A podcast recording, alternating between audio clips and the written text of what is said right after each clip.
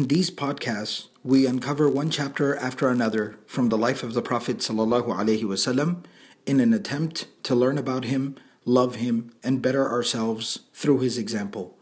Immersion, mentorship, companionship, and tarbiyah.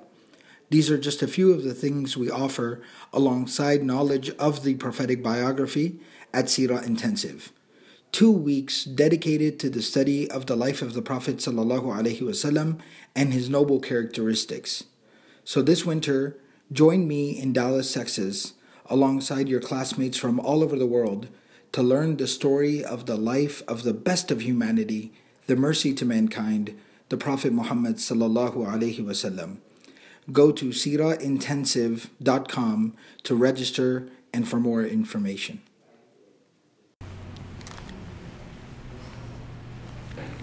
بسم الله والحمد لله والصلاة والسلام على رسول الله وعلى أهله وصحبه أجمعين Inshallah, continuing with our study of the life of the Prophet sallallahu alaihi wasallam, Asiratun Nabawiyya, the prophetic biography. Previously, we were talking about the beginning of the fourth year of Hijrah, which is the fourth year of the Prophet sallallahu alaihi wasallam's residence in the city of Medina. Now, to kind of provide a little bit of context exactly what we're talking about, uh, but not to go over uh, everything in detail. This is basically the period of post Uhud. So in the second year of Hijrah, of course, you had the very famous Battle of Badr, and in the towards the end of the third year of the Prophet's stay in the city of Medina, you had the Battle of Uhud. Now, the Battle of Uhud was a very major event. Uh, it was very traumatic both on the Muslim side and on the Meccan side. And a lot of these events that are transpiring now are, you can look at them as a consequence of the Battle of Uhud and the aftermath of the Battle of Uhud. Now, previously, we discussed the issue that the Prophet ﷺ, there were uh, expeditions that were sent by the Prophet ﷺ. There was the tragedy, which we discussed previously, of Bir Ma'una, in which someone came under the guise of wanting to take teachers to their people in order for them to possibly accept Islam and learn about the deen and the religion. And very tragically, they stopped on the way there, and there was a massacre that occurred, and about 70 Sahaba who were students of the Prophet They were not, you know, all Sahaba were students of the Prophet but these were individuals that were dedicated to learning the deen and the religion. They were full-time students of knowledge. And they were very brutally massacred at that place of Bir Ma'una. One of the individuals who was able to escape that tragedy, uh, Amr bin Umayyah al-Damri, on the way back to the city of Medina, what ended up happening was we talked about this previously. Obviously, you can imagine seeing, you know, 67 or 68 of your companions, your comrades, your brothers um, being massacred brutally um, and, and, you know, seeing their dead bodies uh, left out there tragically he was very traumatized. He was very shaken up and kind of on edge. His nerves were very, very on edge. He came across a couple of individuals and he you know, kind of interacted with them and he found out that they belonged to the tribe of the individual who had recruited these Sahaba and taken them to begin with. Even though that man's tribe was not a part of this, what we call ghadar, this deception, but nevertheless, he himself acted of his own accord individually. His tribe did not cooperate with him. But you can still imagine that the Sahabi, hearing that they belonged to that tribe, he immediately, you know, was was shaken up by that. He went on the offensive, and he waited till these two individuals lied down, kind of got off their guard because they were stopped where people would stop while traveling, and then he killed both of them before he thought that they would try to kill him or capture him. When he arrives back in the city of Medina, he informs about what basically happened, and the Prophet at that time tells him that the people, the tribe, they are not our enemy. They did not do this. In fact, we have an alliance and a peace treaty with them. And so the Prophet ﷺ said, No worries, no concern. I understand the circumstances that you were in. You had just seen, you know, nearly 70 of your brothers get massacred um, terribly. And so I understand your own personal circumstance. However, we will be fair and we will compensate these individuals and we will pay basically the retribution for these individuals to their family and to their tribe, the, what's called the dia, the blood money, the retribution. Now, this is where a very interesting incident occurs that is mentioned within the Quran very prominently there was a tribe of, you know, before we talked about earlier in the sessions where we talked about the Prophet ﷺ arriving in Medina, that there were some very key strategic Jewish tribes that lived in and around Medina. You have Banu Qaynuqa', Banu Nadir, Banu Qurayza. These were the major Jewish tribes that lived in and around the city of Medina. One of those tribes that lived right outside the city of Medina would now would be pretty much inside the boundaries of the modern day Medina, but at that time it was right outside of the old Medina, was Banu Nadir. And so the Prophet ﷺ had a pact and a treaty with Banu Nadir. And the pact and the treaty was that if an accidental killing or an accidental death occurs and the retribution right? The, the, the blood money has to be paid to those individuals. Then you will help us in the paying of that blood money. That, and similarly, if you face a similar circumstance, then we will also aid and help you. So that agreement was in place that if you find yourself in this type of a difficult position financially, we will aid you. And if we find ourselves in such a difficult position financially, you will aid us. We are partners. Just like we will share the benefits of our partnership, we will share the losses of our partnership. And this, by the way, was not an unreasonable term in their agreement. This was standard operating procedure of HILF and of the treaty that would be that would exist between different tribes. So this was very standard operating procedure. So the Prophet ﷺ reached out to the people of Banu Nadir and he said that, you know, we have such and such situation, and two of the individuals of Banu Kilab were accidentally, mistakenly killed by one of our people. And we now find ourselves in a very difficult financial position where we have to pay the two families, right? The typical amount was like 100 camels per person so it's a very exuberant amount. It was a very large amount, which is only fair. But because of our peace treaty, if the roles would have been reversed, we'd be willing to help. So I expect you to also play your part and play your role and aid us in paying this amount. They said, well, they were a little hesitant, they were a little reluctant, and they said, why don't we talk about this? So the Prophet said, absolutely. Now, I want to present all the facts of this situation so that you can get a proper picture. Because a lot of times the, you know, the, the European and Orientalist reading and telling of the seerah of the Prophet talks about it like one day the Prophet ﷺ and the Sahaba just went out to Banu Nadir, laid siege to them, burned the place to the ground, and kicked them all out of town, and that was the end of that. So I want you to understand the circumstances. So you understand there is a treaty and they have to comply with the terms of the treaty. Now, when they say, you know, they're a little reluctant, a little hesitant, and so the Prophet, Alaihi uh, they tell the Prophet, Wasallam, why don't we talk about this? The Prophet ﷺ says, absolutely. And the Prophet displays the humility where him, Abu Bakr, Umar, Ali, radiallahu ta'ala anhum, the Kibaru Sahaba, the major companions, a whole group of them accompany the Prophet. Wasallam. They go outside of Medina to Banu Nadir to their neighborhood and they go and visit them there. They come and see them and say that we are here because you express some reluctance. And so we came to you to try to, you know, settle this issue and to, you know, satisfy any curiosity or any questions you might have. So the Prophet ﷺ displays his humility, and they go and they sit down in their neighborhood in, the, in an area, and where they sit down, they basically sit down uh, leaning against a wall because it's like the afternoon time, so the wall is casting a shade, so they sit down in that shade leaning against a wall. It's at that particular time that some of them they basically say that innakum lan tajidu ar-rajul ala mithli halihi hadhihi wa rasulullah sallallahu alaihi wasallam ila jambi jidadin min buyutihim qa'idun فمن رجل يعلو على هذا البيت فيلقي عليه صخرة ويريحنا منه They say that you are not going to find this man in this type of a situation again. That's a literal translation. What that means, more so like in our language, is this is the perfect opportunity.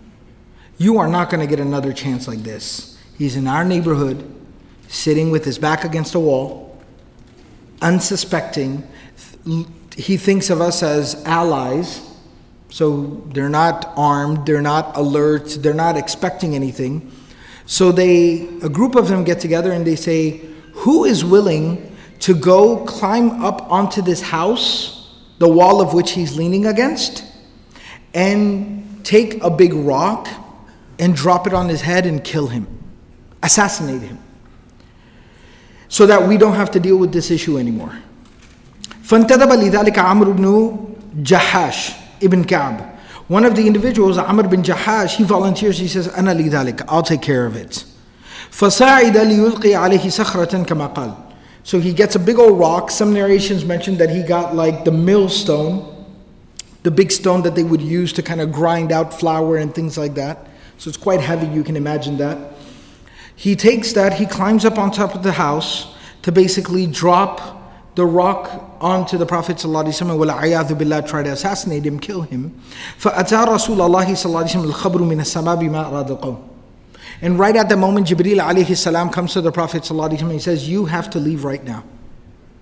You have to leave right now because this is what they're planning to do. فَقَامَ وَخَرَجَ رَاجِعًا إِلَى الْمَدِينَةِ And in the middle of the gathering, as they're still waiting for the, for the leaders of Banu Nadir to come and sit down with them and have the talks, right? They're still sitting there waiting. But of course, where are they? They're out behind the house trying to figure out who's going to climb on top and drop this rock on top of the Prophet ﷺ. That and this news comes to the Prophet ﷺ, he just gets up and he just walks. Just quietly, without saying anything, he immediately gets up and he just starts walking. The Sahaba radiallahu anhum, Abu Bakr, Umar, Ali radiallahu anhum, and some of the others, They sit there for a little while, like just, you know, again, maybe the Prophet ﷺ had something to take care of, maybe he had to relieve himself, maybe he had to go take care of something. They sit there quietly, right? After some time goes by, they become kind of curious. So they get up to go look for him. They said, We should go look where he is. فَلَقَوْا رَجُلًا مُقْبِلًا مِنَ الْمَدِينَةِ They see a man coming from the direction of Medina. فَسَأَلُوهُ عَنْهُ They asked the man, have you seen the Prophet ﷺ? And he says, رَأَيْتُهُ دَاخِلًا الْمَدِينَةِ I saw him just enter into the city of Medina. So the Sahaba, they go to the Prophet ﷺ, they catch up with him in Medina, and the Prophet ﷺ informs them of the plan that they had. Now, it is at this particular time that the Prophet ﷺ gets together with the Sahaba and you know, they discuss basically what has just happened and transpired. These people that are supposed to be our allies, who are supposed to be helping us in this case, per the terms of our agreement and treaty, right? In fact, forget about helping us out, they turned around and tried to assassinate the Prophet. ﷺ. And so they, they think about what to do. Also, there is a directive from Allah subhanahu wa ta'ala, which I will talk about in just a minute. So the Prophet says, Muhammad, he sends Muhammad bin Maslama, radiallahu ta'ala anhu, a sahabi, who was of, from Medina and had some, you know, uh, connections and relations uh, from the pre-Islamic period with some of the Jewish tribes. So he tells them to go and inform Banu Nadir that they are to evacuate the area where they live outside of Medina, per the terms of the agreement and the treaty. Because the treaty had said if anyone violates these terms, if anyone commits an act of aggression towards the other, they will have to evacuate the premises. They can no longer be trusted to be neighbors. So they have to evacuate the premises. So, per the terms of the agreement, you have to go. He goes and he informs them that I come with a message from the Prophet. ﷺ. And what's very fascinating, what's very fascinating is that when he goes and he informs them that you tried to assassinate the Prophet, ﷺ, there was no denial on their part. That is also very fascinating, right? So that means that there is an acceptance of their guilt. And he sa- and they immediately start taking aggressive military or defensive measures about how are we going to fight Muhammad sallallahu now. Instead of like trying to, you know, if, if this was some Muslim paranoia, if this was some trickery on the part of the Muslims, which we know it's not, there would be some type of uh, conversation about what are you talking about? We didn't do anything. How could you do this? Why are you saying this? There was none of that. There was immediately a taking of arms. And so he goes in, he informs them. At the same time, you had another dynamic that had been playing out for quite some time that we've talked about previously, and that was Abdullah bin Ubay bin Sulul and the group of the Munafiqun, the hypocrites and, and the enemy within that basically pretended, acted, claimed to be Muslim, but they were really constantly conspiring against the Prophet ﷺ.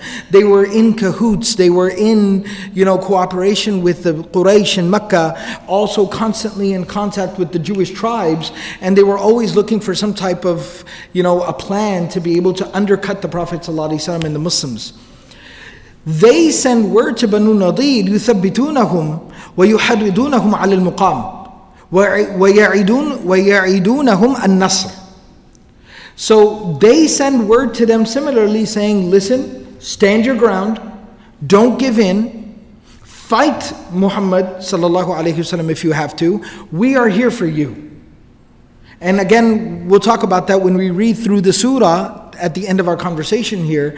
We'll see that they were promising them that, look, what if you have to fight them, we'll fight with you. The worst case scenario, if they kick you out, they oust you, we will come with you. We will leave Medina with you. We are with you in this fight. So don't you give up and don't you give in. So, because of their encouragement, and Abdullah bin Ubay bin Sulul, just to again substantiate the fact, kind of recall something we've talked about in the past, he was the same individual who had come, who had initially promised to participate in the Battle of Uhud with 300 of his people. And then at the last minute ended up retreating and leaving with 300 of his people, trying to leave the Muslim army high and dry. And so that's the nature of this individual. And he was promising that I have 2,000 men at my disposal. And I will fight by your side and we will eradicate the Muslims.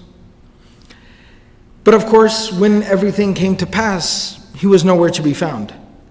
So finally, they issued them a warning. They said, You have 10 days to do whatever you need to do, but you have to evacuate the premises. You have to leave the territory. All right? You have 10 days to make all arrangements and do whatever you need to do. They sent word back, We're not going anywhere. We'll fight you if we have to. So finally, the Prophet, ﷺ, along with, you know, uh, the Sahaba, the Prophet ﷺ came out from the city of Medina and proceeded towards the area of Banu Nadir. Uh, Ibn Ishaq, rahimullah ta'ala, the famous historian and scholar of the Sirah, he says that this was in the month of Rabi'ul Awwal. And so the Prophet ﷺ put Abdullah ibn Ummi Maktoum, the elderly blind Sahabi who was also a mu'addin, of Medina. He put him in charge of, you know, uh, watching over the city of Medina and running the affairs of Medina. And the Prophet himself, along with his companions, proceeded out to Banu Nadir. When they arrived out to Banu Nadir, Banu Nadir, they had a very strategic setup. What they had was they had fields. So again, it was not very easy terrain for an army to kind of march through. They had huge fields. After that, they had ver- they had an orchard, if you will, like a date orchard that was very very dense with date palms.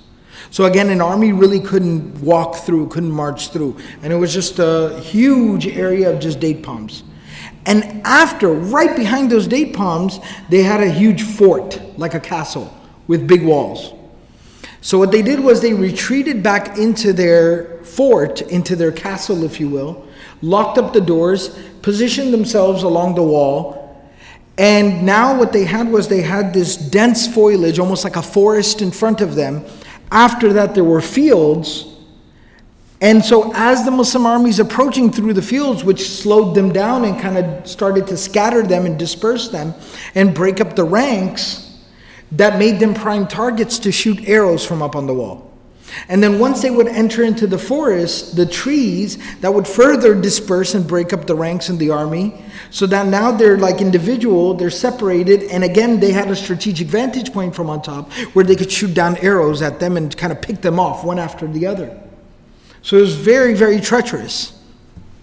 So the Prophet came to the edge of that those fields, the farmland that they had, and they camped out there kind of like a standoff. And Al Waqidi, he says that they stayed there for 15 days. They camped out there for 15 days. So there's a lot of restraint. There's a lot of restraint and a lot of patience being practiced on the part of the Prophet. In that whole 15 days, the message was sent to them that the previous offer still stands. We had an agreement, you violated the agreement very egregiously. You can still pack up your stuff and leave, and no one will be harmed, no one will be touched. We're not interested in bloodshed here. But if you don't, you know, desist, then we will have to take measures. And after 15 days, finally, the Prophet ﷺ, they tried to proceed, but then they were again met with that whole strategic plan that Banu Nadir had of shooting down arrows and kind of, you know, uh, starting to pick off you know, individuals from the army. So in this situation, the Prophet ﷺ took the necessary measures. And the necessary measures the Prophet ﷺ took was that the Prophet ﷺ ordered that the trees, that the, the first of all, a lot of the fields should be raised and burned to level the land so that they could walk through it, and then those trees should be chopped down, cut down, and burned down so that it would clear a path for the army all the way up to the fort. And that's what the Prophet ﷺ commanded the Sahaba to do at that time, and that's exactly what was done. Now, this is one of the key components, uh, or one of the key talking points when it comes to the incidents of Banu Nadir. Because the criticism that was brought against the Prophet ﷺ by the munafiqun, the hypocrites, Abdullah bin Ubay bin Sulul and these individuals, Wadi'a, Malik, Suwayd, Da'is, these were all leaders of the hypocrites. They said that, you know, how are you doing this? They said, Ya Muhammad, قد كنت تنهى عن الفساد وتعيبه على من صنعه he said that you tell us not to cause chaos and wreak havoc on the earth. And you say people who do such things are bad people. فما قطع النخيل وتحريقها So how are you tearing down these trees and burning these trees down? How are you going about and doing that? the Prophet ﷺ did not respond to them because for anyone who was there, it was obvious that this was not being done for sport.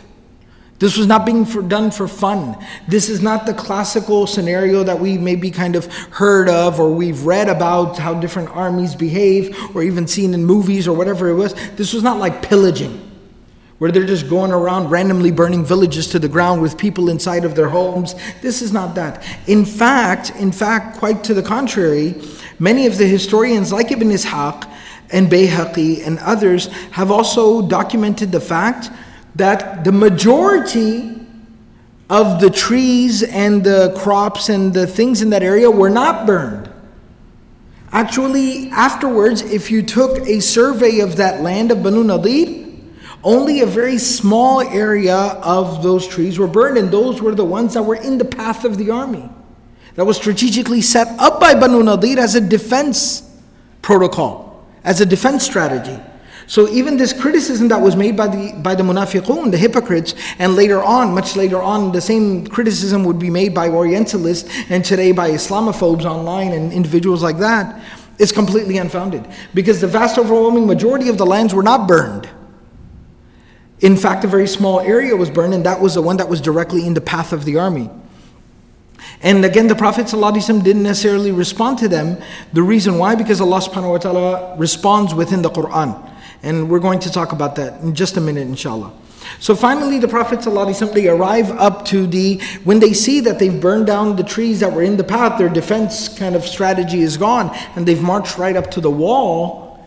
At that time, Banu Nadir finally realized this is not going the way that we planned. And so they surrendered and they came down. And they told the Prophet ﷺ, fine, we give in, we will leave. And even after all everything that has transpired, two weeks of waiting it out, first giving them 10 days, then them rejecting the offer, then two weeks of waiting it out and giving them another opportunity, and then them still, you know, being defiant. After all that, the Prophet ﷺ still said, You have three days. You have three days. You can leave. Every individual, every individual, and it said that there were about 600 individuals Every individual can have a camel with them, and they can take whatever they can load onto a camel. Right? And in terms of what you can load onto a camel, think about it like everyone gets, you know, to be able to take like, um, like a container with them.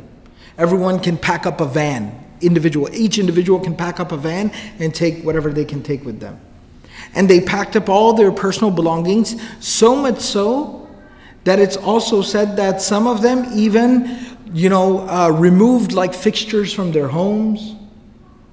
Some of them were seen even taking like uh, doors off of their homes, loading it onto the camels.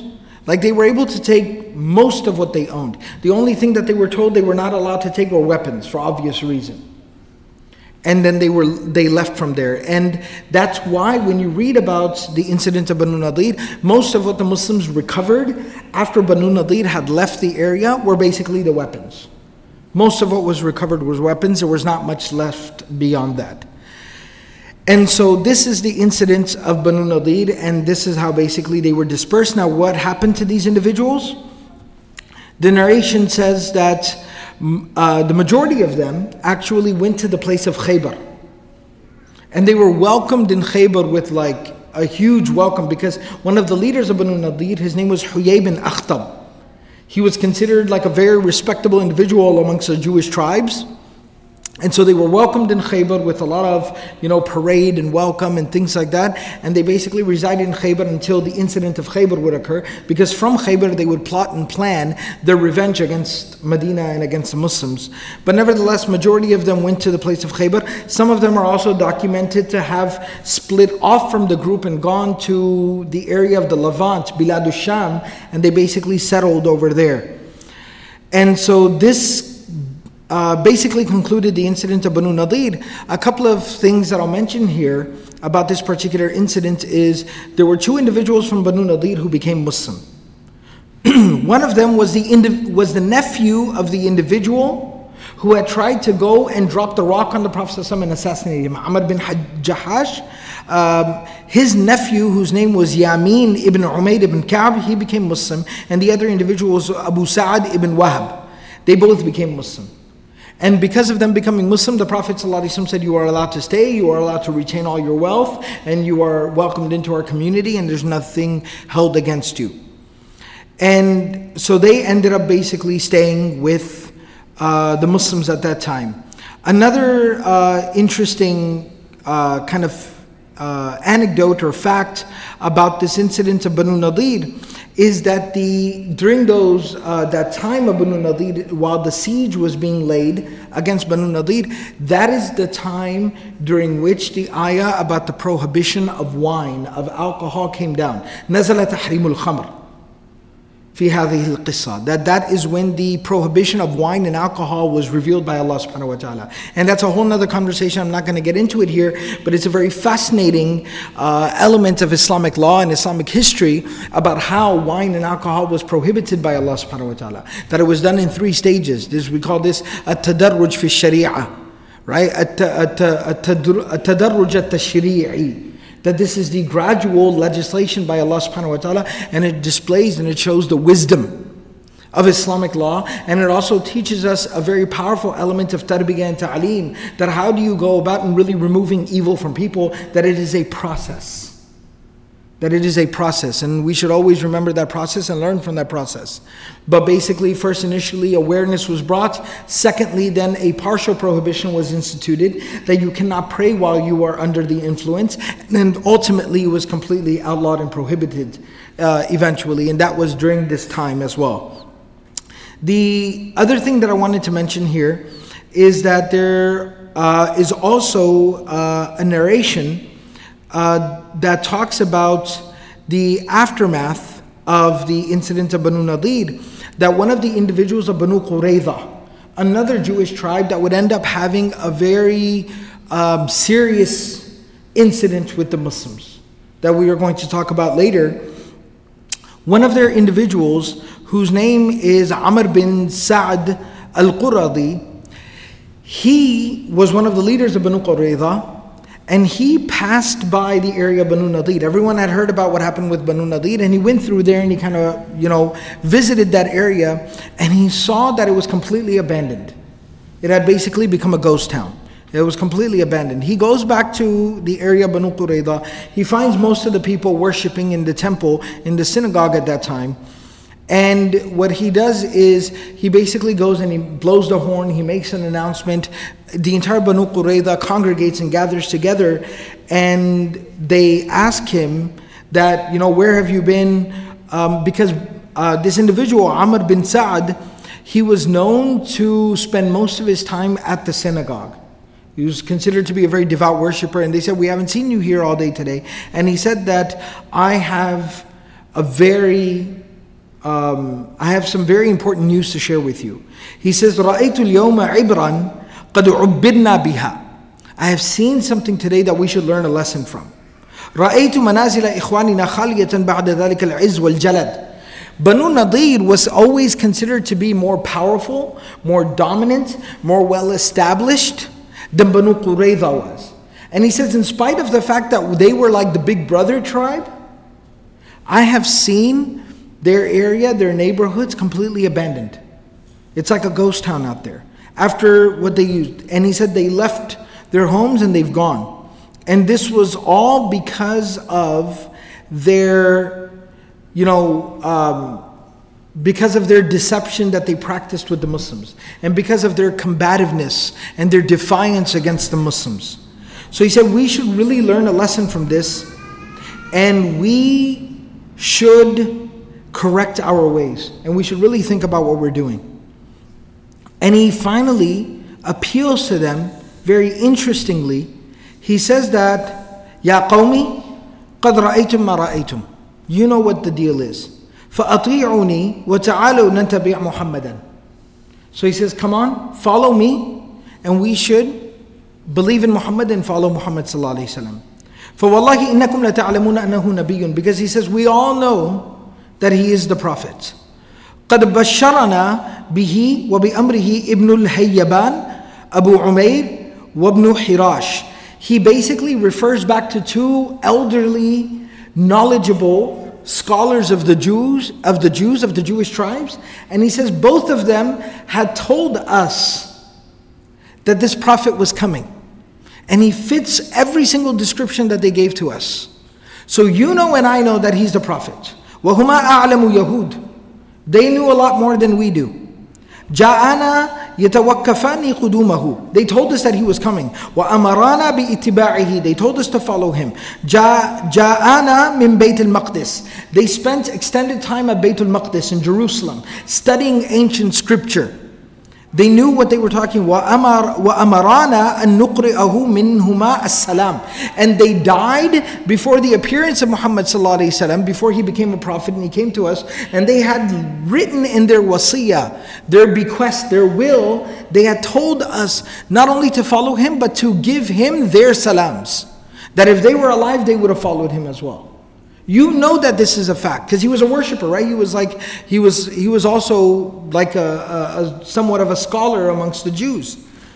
ثم مات على دينهما but they died before Muhammad صلى الله عليه وسلم came ودفناهما بحرتنا هذه and we buried them here in our land فأسكت القوم فلم يتكلم منهم متكلم when he says this when he makes this appeal to them they all remain quiet and nobody speaks ثم عاد هذا الكلام then he says it all over again, trying to appeal to them.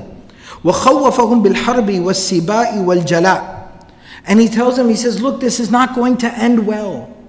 You keep wanting to fight him. He is the prophet of God. He has divine help and divine intervention. This is only going to end with war, with you losing, and you being ousted from your lands. So, one of the individuals he speaks up and he says that I have read in the Torah exactly what you were saying. I have read the description of Muhammad within the قَدْ قَرَأْتُ صِفَتَهُ فِي كِتَابِ في كتاب التوراة like I've read his description in the Torah so at that time Ka'b ibn Asad another one of the Jews he says to this leader who spoke up Zubayr ibn Bata who says, I've read in the Torah his description. He says, He says that, why don't you believe in him? If you say you've read and it confirms everything you've read, why don't you believe in him? He says, Anta, I don't believe in him because of you. He says, What do you mean? Right? What, what, how am I present, preventing you? He says that because, he says to Ka'b ibn Asad, بل أنت صاحب عهدنا وعقدنا فإن اتبعته اتبعناه He says, O Ka'b ibn Asad, the leader of the Jews, he says that you are our leader.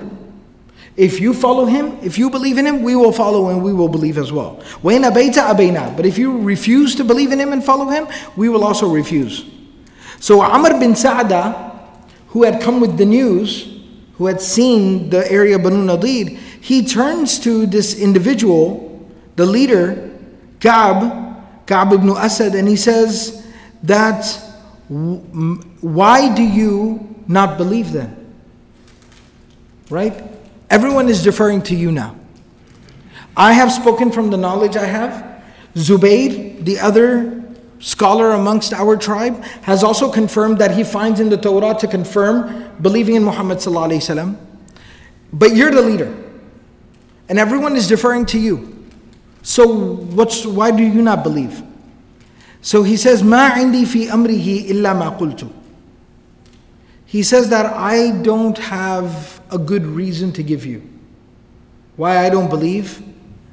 I have only one reason, but it's not a good reason. And that is مَا تَطِيبُ نَفْسِي أَنْ أَصِيرَ تَابِعًا I am a leader. I can't be a follower. I'm a leader, I can't be a follower. My nafs will not accept me deferring to someone else, giving my authority to someone else. I can't do it. And this narration is found in Bayhaqi, in Dala'il al-Nubuwa, it's also found in Ibn Ishaq, it's also found in Ibn Kathir. And finally, that is how Banu Qurayza ultimately decided, okay, fine, we're not going to believe. We're going to fight this out, and we'll, we'll, we'll see how things go. So this was another very interesting incident in the aftermath of uh, the incident of Banu Nadir. One of the final things I wanted to share here, uh, before we just take a look at the surah and we go through the surah, the surah also talks about Banu Nadir was another incident where now we had the situation of what's called Malul Fay. We know about Malul Ghanima.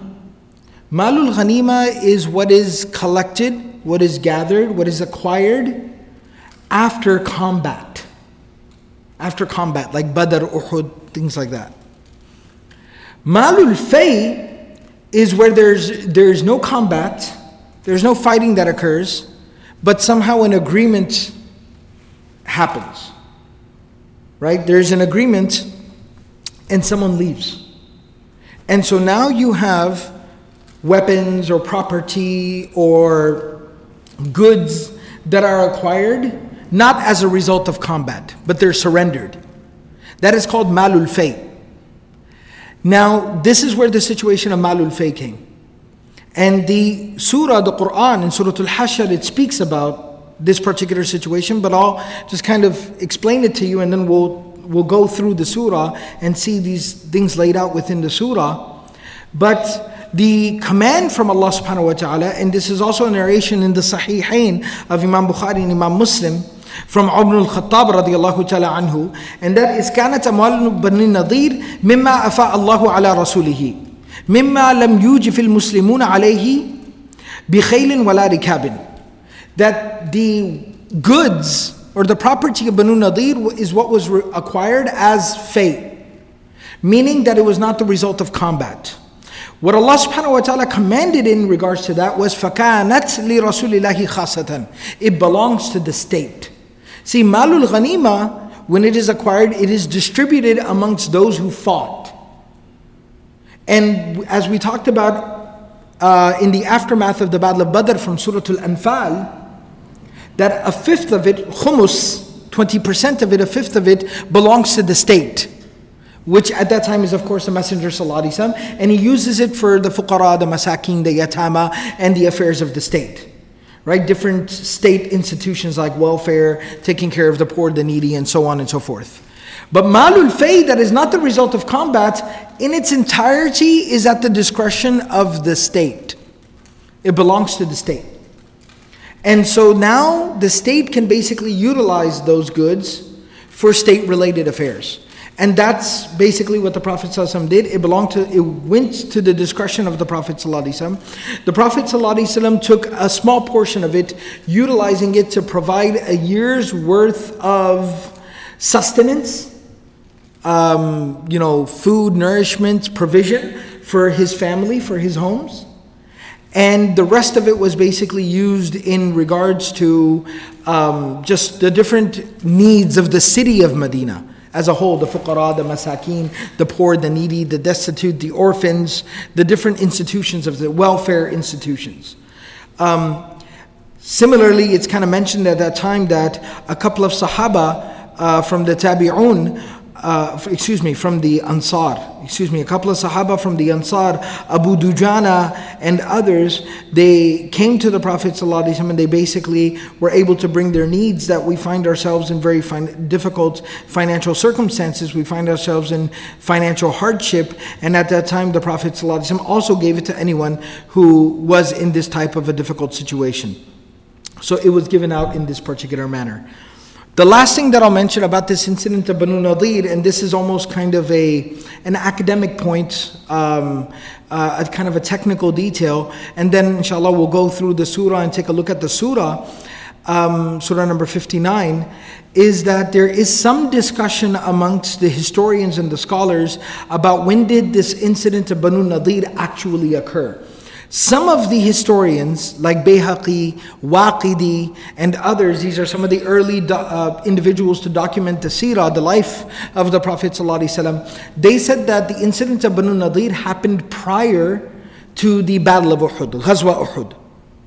But Ibn Ishaq, Ibn Hisham, Ibn Kathir, and the vast overwhelming majority of the scholars say no, it happened after the Battle of Uhud in the month of Rabiul Awal of the fourth year of Hijrah. And that is, of course, what makes sense as well because, as I explained, this was all in the aftermath of the Battle of Uhud. That's just kind of the last technical point. And Ibn Kathir, rahimullah ta'ala, really provides a thorough explanation in this regard. And now, um, to kind of move on to the final portion and the final part of it, and that is that the, at the conclusion of this incident of Banu Nadir, the entirety of Surah number 59, Surah Al Hashr, was revealed at this time. The entirety of the surah was revealed, and this is why Abdullah bin Abbas radiallahu ta'ala anhuma used to refer to Surah al hashr the gathering, right? Because it talks about the gathering of individual of people on the day of judgment. He also used to refer to the surah as Surah al-Banu Nadir the surah about Banu Nadir. All right, but this surah was revealed at this time. I'm just very briefly going to go through the surah. I'm just translating it, just kind of so you can see the surah talking about this entire incident. Allah subhanahu wa ta'ala says, سَبَّحَ لِلَّهِ مَا فِي السَّمَاوَاتِ وَمَا فِي الْأَرْضِ وَهُوَ الْعَزِيزُ الْحَكِيمُ that everything in the heavens and the earth praises and glorifies Allah subhanahu wa ta'ala, speaks of His perfection, and Allah subhanahu wa ta'ala is the dominant and the one who is wise and authoritative. هو الذي أخرج الذين كفروا من أهل الكتاب من ديارهم لأول الحشر that He, Allah, is the one who ousted those who disbelieved from the Ahlul Kitab from their homes at the first gathering. مَا ظَنَنْتُمْ أَن يَخْرُجُوا وَظَنُّوا أَنَّهُمْ مَانِعَتُهُمْ حُسُنُهُمْ مِنَ اللَّهِ فَأَتَاهُمُ اللَّهُ مِنْ حَيْثُ لَمْ يَحْتَسِبُوا وَقَذَفَ فِي قُلُوبِهِمْ الرُّعْبَ يُخْرِبُونَ بُيُوتَهُمْ بِأَيْدِيهِمْ وَأَيْدِي الْمُؤْمِنِينَ فَاعْتَبِرُوا يَا أُولِي الْأَبْصَارِ And Allah says, you did not think that they would leave. You assumed that they are never going to leave. And they thought that their fortresses would protect them from Allah. But Allah subhanahu wa ta'ala came at them and un- undid all their plans from a place where they could, in a way that they couldn't have never even imagined. And Allah subhanahu wa ta'ala put the fear and the intimidation of the Muslims within their hearts. And those individuals, they themselves destroyed their own homes and but that and also by their homes were destroyed by the hands of the believers meaning that of course they were overtaken by the believers but they before they left and this one of the things i didn't mention that many of these individuals of banu nadir before they left their homes they actually burned down and tore down even some of their own homes so Allah says that look at this, they were the ones tearing down their own homes. So Allah said, if you have any type of sense and any type of understanding, then learn a lesson from this. That anyone who wants to sit here and say, oh, how terrible was their fate that they had to leave their lands, if they hadn't left their lands, something much, much far worse would have happened to them. And of course, the punishment of the fire and the life of the hereafter awaits him if they don't change their ways. ذَلِكَ بِأَنَّهُمْ شَاقُوا اللَّهَ وَرَسُولَهُ This was a consequence of the fact that they behaved defiantly and opposed Allah and His Messenger sallallahu alaihi wasallam. They're the ones who hatched the plot to assassinate the Prophet ﷺ. Anyone who opposes Allah, then Allah is very harsh in dealing with them. That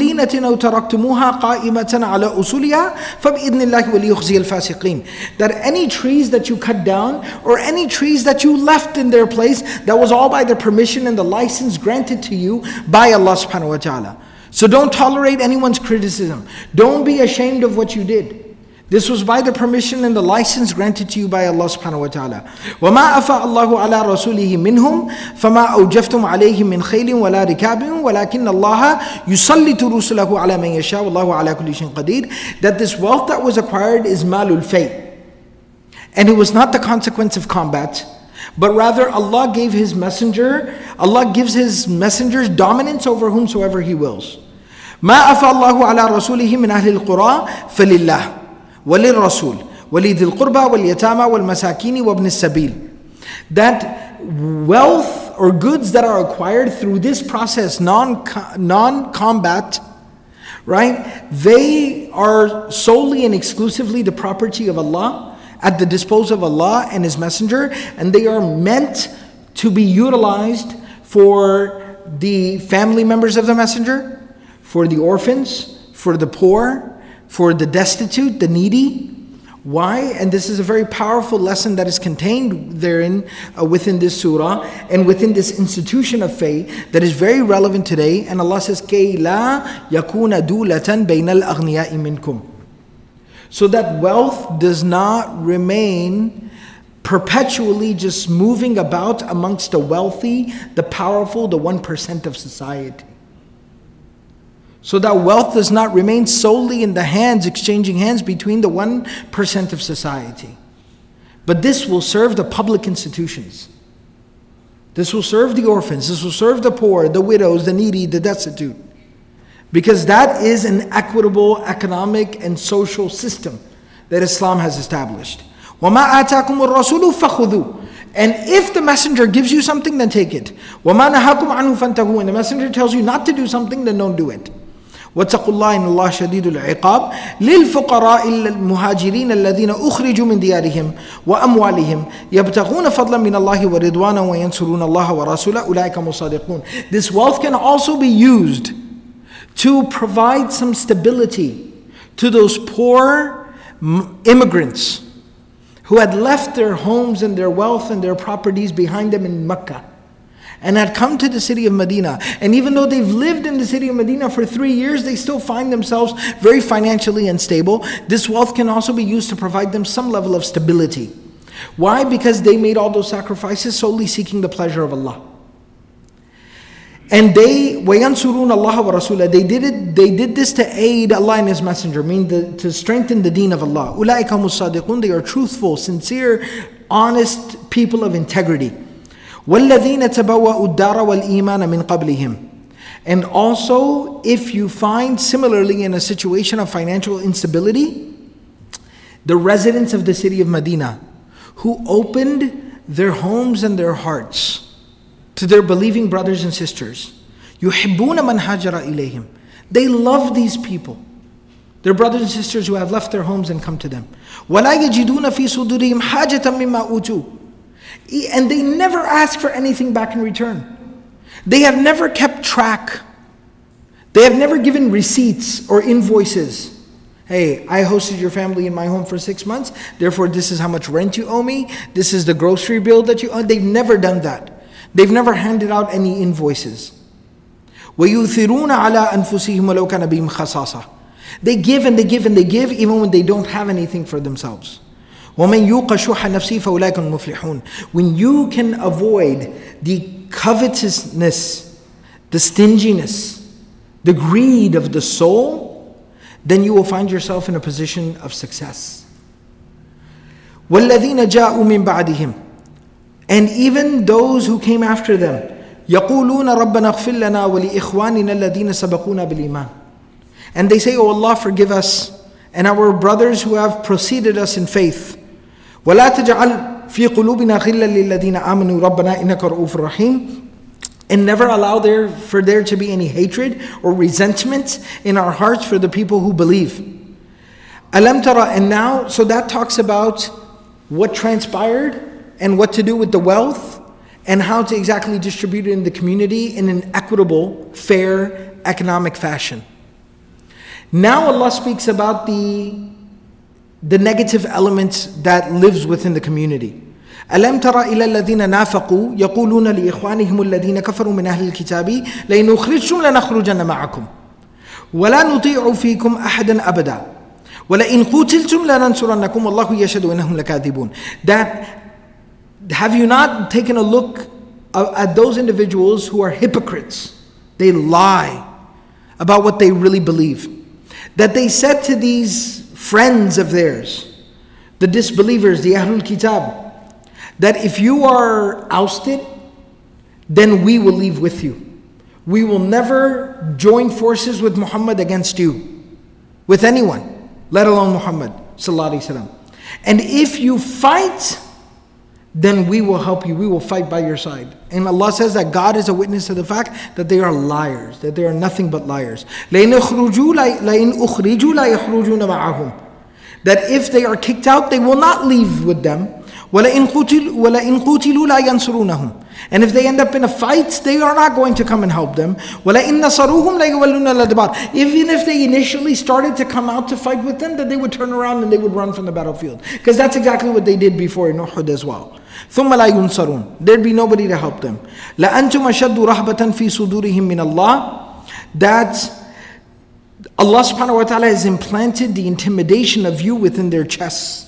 ذلك بأنهم قوم لا يفقهون because these are people who don't understand the reality of things لا يقاتلونكم جميعا إلا في قرى محصنة أو من وراء جدر بأسهم بينهم شديد تحسبهم جميعا وقلوبهم شتى ذلك بأنهم قوم لا يعقلون Allah subhanahu wa ta'ala says don't worry these people will never come out and fight you in the open because at first for a while some of the Muslims were concerned Banu Nadir is pretty huge and strong and then they have Banu Qurayza."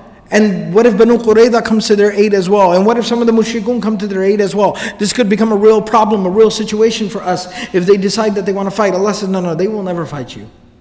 They will never fight you. They're going to go and hide in their forts. They will stand behind walls and throw rocks at you. They themselves can't get along with each other. You think that they're all together, but they hate each other.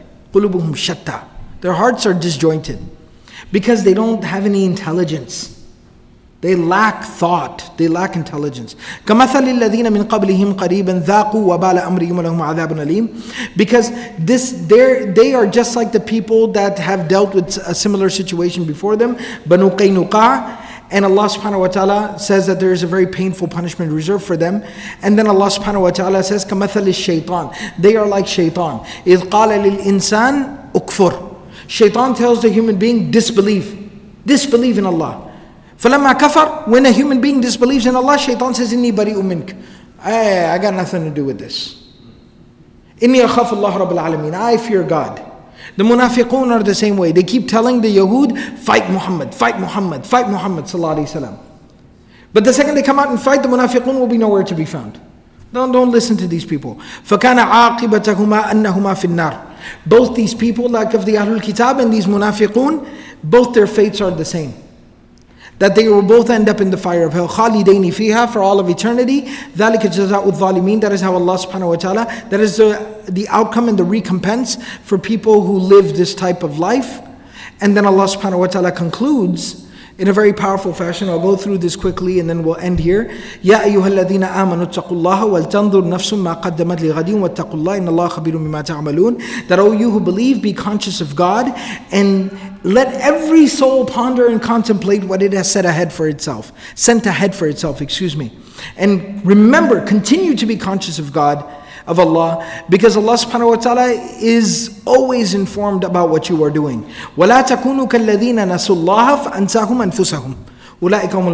Do not be like those people who neglected God, Allah in their lives, so Allah caused them to be neglectful towards their own souls and their own salvation.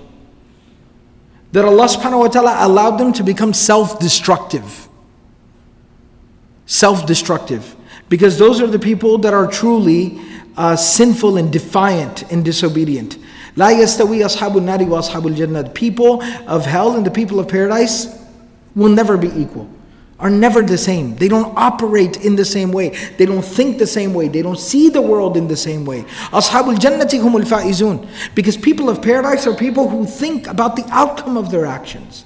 لو أنزلنا هذا القرآن على جبل. Now Allah says, how can you make sure that you don't make the same mistakes that these people are making? and you can stay the course, that focus on the book of Allah, the Quran. That if we would have sent down this Quran upon a mountain, you would have seen it crumble, fall to pieces from the fear and the greatness and the magnitude of Allah. These are examples that Allah says we give to people so that they contemplate and they continue to think and ponder them. And then finally, Allah concludes in a very beautiful, powerful fashion that is the root of all of this that is the solution to all of these issues and problems, and that is recognize who Allah is and then build a relationship with Allah subhanahu wa ta'ala according to His greatness. Who Allahu la ilaha illahu. He Allah is the one, there is absolutely positively no one, nothing worthy of worship except for Him. Alimul ghaybi wa shahada. He knows both the unseen and the seen. هو الرحمن الرحيم He is the abundantly merciful, the constantly merciful هو الله الذي لا إله That Allah subhanahu wa ta'ala is the king Allah is the sanctified Allah subhanahu wa ta'ala is the grantor of peace and security. Allah subhanahu wa ta'ala is the one who gives contentment and satisfaction. Allah subhanahu wa ta'ala is the one who watches over and governs and protects. Allah is dominant. Allah subhanahu wa ta'ala is powerful. And Allah subhanahu wa ta'ala is in control and greater than everything. Subhanallah amma yushrikun. That Allah is above and beyond perfect, above and beyond what they ascribe and what they say about Allah. Who Allahul Khaliqul Bari'ul Musawwir. That He, Allah, is the one who created and then Allah subhanahu wa ta'ala is the one who intricately designed and then ultimately fashioned perfectly everything. Lahul Asma'ul Husna, that exclusively to him belong these most beautiful and excellent, remarkable names. يُسَبِّحُ لَهُ مَا samawati wal-arḍ, And everything in the heavens and the earth continues to proclaim his greatness and his might and his purity. وَهُوَ الْعَزِيزُ hakim And he is dominant and the one who possesses all wisdom and authority. And so you see the surah concluding in the way that it began, and of course, we saw the different elements of the incident of Banu Nadir kind of deconstructed within the surah from the confrontation the ousting of those individuals, the military necessary measures that the Muslims took, that the Prophet ﷺ took, what was to be done with the wealth or the goods that were acquired afterwards, how to view the munafiqun and their presence within the Muslim community. And then ultimately, this is a very important lesson because this is the crux of our deen and religion. When these situations arrive, these are necessary measures that have to be taken. Very difficult, unfortunate, necessary measures. But the crux of our deen and religion comes back to our souls and the condition of our hearts and our relationship with Allah. And that's why Allah subhanahu wa ta'ala says, through thick and thin, through good times and bad, through difficulty and ease, constantly maintain your relationship with the Book of Allah and never lose sight of who Allah is and what Allah subhanahu wa ta'ala provides for you and what He should mean to you. And always maintain your relationship with Allah, whether you find yourself in a situation of peace or you find yourself in a situation of war. Wattaqullah, live a life of God consciousness. Know who Allah is and conduct yourself accordingly.